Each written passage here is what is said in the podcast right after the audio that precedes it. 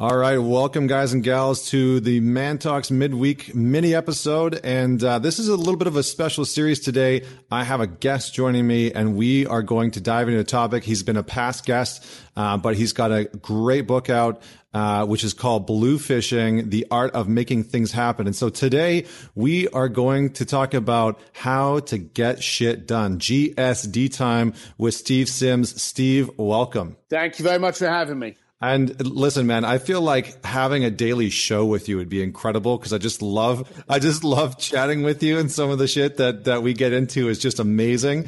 Uh, so I am, I'm honored to have you back on the, on the podcast. Uh, and today we're going to talk about making things happen, and you have made some incredible things happen. I was blown away when I interviewed you on the last podcast. Uh, so for everybody out there, if you enjoy this episode, go on back and listen to Steve's past episode. Um, but I, I was really blown away by some of the things you have been able to accomplish. And so, you know, in this book, you sort of dissect some of the incredible feats that you and Bluefish have accomplished. And then you basically say, okay, you know, we, we took people down to the Titanic. We, uh, you know, got people married in the Vatican. We, you know, got people serenaded by Elton John. And then you basically showcase these stories and talk about how you actually made those things happen. And I think that that is so impressive. So, so where do you want to start? I'm, I'm actually really curious. If if I can be selfish for a second, um, which I'm going to be, I'm really curious about the Vatican, the Vatican story. So can you unpack some of that for us? Um, yeah, we had a client that contacted me and said, hey, I want to get married in the Vatican by the Pope. And we were like, all right. Um, and we've noticed that far too many people out there are very intelligent.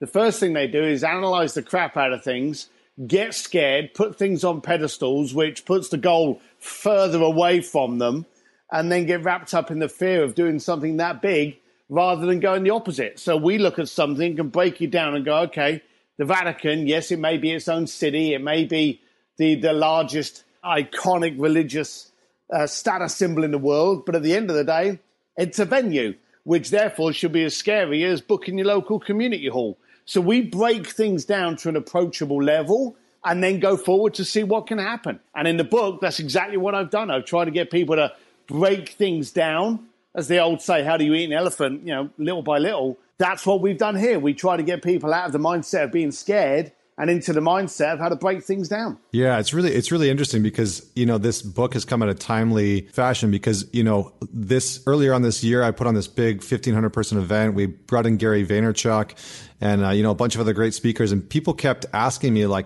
how did you do that? And my answer was like, I don't know, I just decided to do that. And, but, you know, as you're talking right now, and you're basically saying, well, you know, you have to break it down into these small manageable, manageable chunks. I think when I look back retrospectively and start to connect the dots, that was really one of the main components. I was like, well, I'm going to decide to do that. Step one is really find Gary Vaynerchuk's agent and hire him. and, and that, that in itself, that in itself might sound simple, but I think that some people get way ahead of themselves in terms of like, oh, I'm going to create this massive project and here's all the pieces that go into it. And here's the spreadsheets and blah, blah, blah, blah. And that can seem so overwhelming. And so I just took it step by step. And, you know, once I hired Gary V, then I was like, well, I should probably find the venue for this. And, and so it just took a step by step. But, um, outside of that, I'm, I'm curious, you know, in terms of something like the Vatican or some of these other things that you've done, they require you to be in touch with really what outside people would consider to be very influential people. And I think oftentimes, you know, sort of quote unquote normal people have this sort of perspective that getting in touch with people like the Pope or the Vatican or the, their organization or Elton John and being able to work with them can be extraordinarily challenging. So what, what's some, what are some of the insights that you have on that? Because I think getting in touch with influencers is a huge draw for a lot of people these days. Yeah, it is. And I'm often asked, oh, how do you get to, to deal with Elon Musk or Richard Branson and stuff like that? And as you just said, and kind of wrongly, and I apologize for this, but, you know, you've already put them up on a pedestal. The guys still go to the toilet. They still eat breakfast. They still go to lunch. They still have the same problems that we do. And so when you want to get in front of an influencer, when you want to get in front of a celebrity, get rid of this idea that, oh, these people are hard to deal with. They're prima donnas. They're this, they're that. You don't know. So just approach the person as you would your next door neighbor.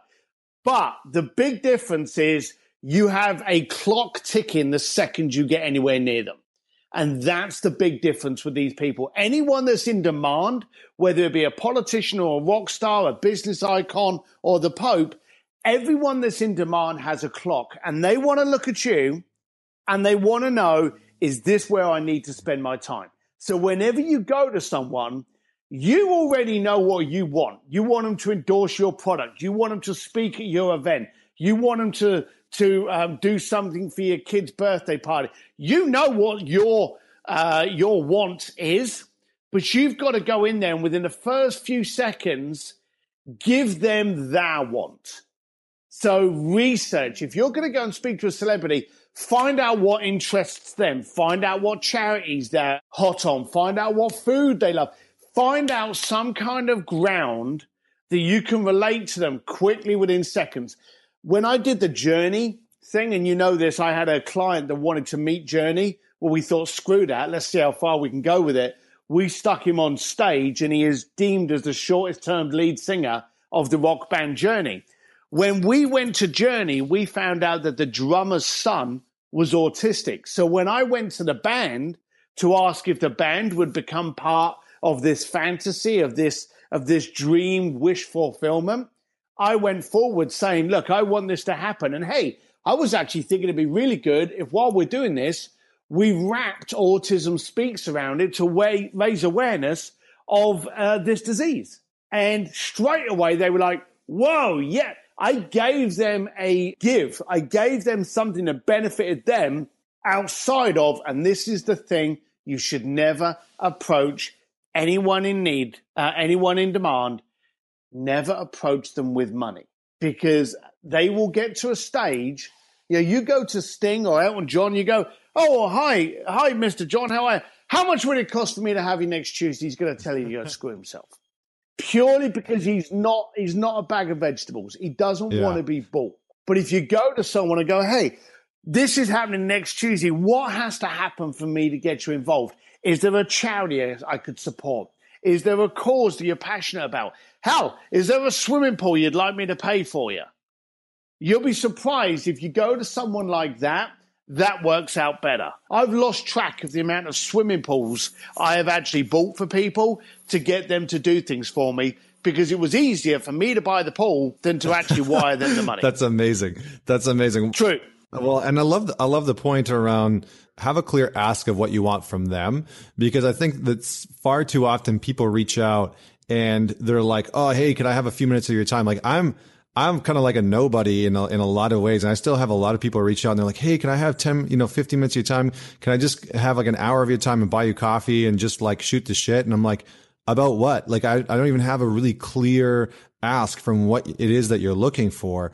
So I think having that very clear ask makes it a lot easier for the other person to decide like yes or no in a very concise amount of time, and then understanding what it is that they actually need. So So when you, when you were researching this, do you get like a team to kind of like research that person and understand where they're at and what they like and what they enjoy, so that when you do approach them, you've got some very, um, you've got some very specific ideas of how you might be able to engage them? Yeah. And just to, just to fill in a little bit about the conversation you were having before about people reaching out to you, LinkedIn is probably the biggest culprit. I get so many people contact me through LinkedIn and they go, hey, can we have fifteen minutes? They get a one-word response from me every single time. I respond with, why? And I guess some people go, well, that was rude. I was only going to... I don't think it was rude. I wanted to respect your time. I wanted to respect mine. By the way, I don't respond to those. But then I get other people go, that's a good question. I wanted to discuss this. And then from there, I can decide whether or not it's an avenue I want to get into. But you've got to start valuing your own time. Regarding the research, you don't need a team, a cup of coffee and a smartphone. You've just got to go through a couple of pages on Google, even go on there. And if you're trying to get a hold of, I don't know, Justin Timberlake, you can go on there and you can go charity supported by Justin Timberlake, Justin Timberlake hobbies, Justin Timberlake's favorite food, Justin Timberlake slash sports car. You know, I had a client once that I wanted to get hold of. I found out he was a mad fan of Porsche racing cars. Now, here's something that a lot of people don't know. Most athletes are poor. Now, I know that sounds funny, but sadly, the bottom half of, of most sports, they're trying to get up to the top field. So you look at Tom Brady and you look at Mario Andretti and you look at uh, the, the Serena sisters, you look at those people, they're at the top of the game. You look at the other end of that table, these are people scraping through to get into that league. So I literally contacted Porsche Racing Club. I found some successful Le Mans winning Porsche racing drivers that once a year raced Porsche, and I arranged for this guy I wanted to speak to to actually get driven around a track by a, a Le Mans winning racing driver. Wow. So I was able to go to him and go, hey, I want to speak to you about this. But hey, before you close up, this is my gift to you. You're going to get to do ten laps and you're going to get trained by a Le Mans winning racing driver in a Porsche. Can we continue this conversation? That's amazing, man. That's so cool. And then in, in terms of like some of the spaces that you've managed to get into, I mean, it seems like there's probably red tape around getting into the Vatican or getting down to, uh, you know, the Titanic, like some of the venues, you know, quote unquote venues that you have managed to get into or get people into is, is actually like really impressive. So Tell, tell me about that, because I think, you know, as somebody that puts on events, as somebody that creates experiences, I'm always impressed by that, that side of things. So outside of the influencers, outside of the people, how are you getting into some of these venues? What does that look like? Um, I always try to avoid the desks and phone numbers that contain that red tape. Okay. I always try to go top down. So you were saying about Gary Vaynerchuk. I would have tried to have got in front of Gary Vaynerchuk by contacting people in our circle that know him. I don't want to go through an agent. I'm telling you quite openly now, agents are there to say no or charge you a lot. Those are the two things that agents do. Agents are not there to go, well, that's a great idea, but if we tweak it, we could create this and I could get it to you for half the price. You will never hear those words out of an agent's mouth. So they're there to go no or go yes, but for three times your budget. So try and get top down so you've now got the artist, the talent, the person in demand, or even the venue chairman introducing you down the ladder to the person that goes over the contract or the scheduling or the engagement. And when you go top down, you'll be amazed at how much red tape actually goes out the window. Mm, I love it. I love it. Well, and one of the other principles that you're talking about is, is uh, I love this concept, uh, but one of the things that stuck out for me was fire your vampires. Can you unpack that for us? Because I, I got to, I got, I got to, as soon as you said that, I got a good kick out of it. And I was like, yeah, that makes a lot, yeah. that makes a lot of sense. And I, I think that in this sort of track of trying to get a hold of people and making, you know, getting shit done or, you know, or the, the art of making things happen, that there are some very significant roadblocks that people face.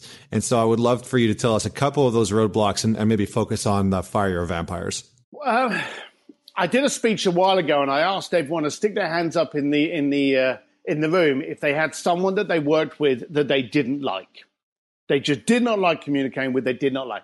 And everyone put their hands up. And the funny thing was, I am sure as hell that some of the people putting their hands up were actually relating to the person that may have even been sitting next to them. But I told them, I said, last Tuesday, they phoned up your best client and screwed you over with a bad attitude. And of course, they all sit there going, nah, that's impossible. You know, my, my, that person I don't like doesn't know my best client. But then I explained to them that if you spend any time dealing with someone that you don't resonate or connect with, it becomes an effort. If the person's an arsehole and you're trying to laugh at their jokes and trying to get this deal done, you actually start getting tired. And then what happens is once you've got offered that shit call, and bad clients don't get any better. They don't. It's a fact. So when you end up speaking to your favorite client directly afterwards, you actually drag some of that negativity over into the next conversation. So if you've got someone in your office that you don't like, that's actually winding you up, or you've got a client that you don't like, or your accountant, or you're one of your vendors, you're actually taking that negativity and impacting it on a good relationship. Now, that good relationship, if you do that too many times, they're going to be like, what the bloody hell's going on with Sims? He used to be a fun guy. bit of a pain in the arse now, a bit of a drag. They will sense something's wrong. And like all human beings, we turn around and we go, is it us? And sooner or later, you'll end up with that relationship being impacted and it will die. It's a cancer. So you've got to look at your circle and you've got to go, who gets me negative? Who actually drains my energy? Because if there's ten, if I said to you, you've got to phone ten people now you don't like, that's a bad thing. If I've told you you've got to phone ten people you love, there's no effort in that. You're picking up the phone and you're going, John, how you doing? Jason, hello, mate. I haven't spoken for ages, just like we were conversing at the beginning. But I had a podcast with someone the other week and I said to him about third question, I went, is this recorded? And he went, yes. And I said, well, can we stop and start again? And can you get it up a level? Because to be honest with you, you're so dull. You're actually wearing me out. And the guy was like, well, this is me. If you don't like it, maybe we shouldn't do the podcast. And I said, respectfully, maybe we shouldn't. Thank you. And I ended it because I didn't want to spend, you know, I'm doing a book tour at the moment. You know that. I don't want to be doing five or six podcasts or interviews a day. And one or two of them are starting to irk me or get me tired. I'm going to be tired at the end of the day in any case.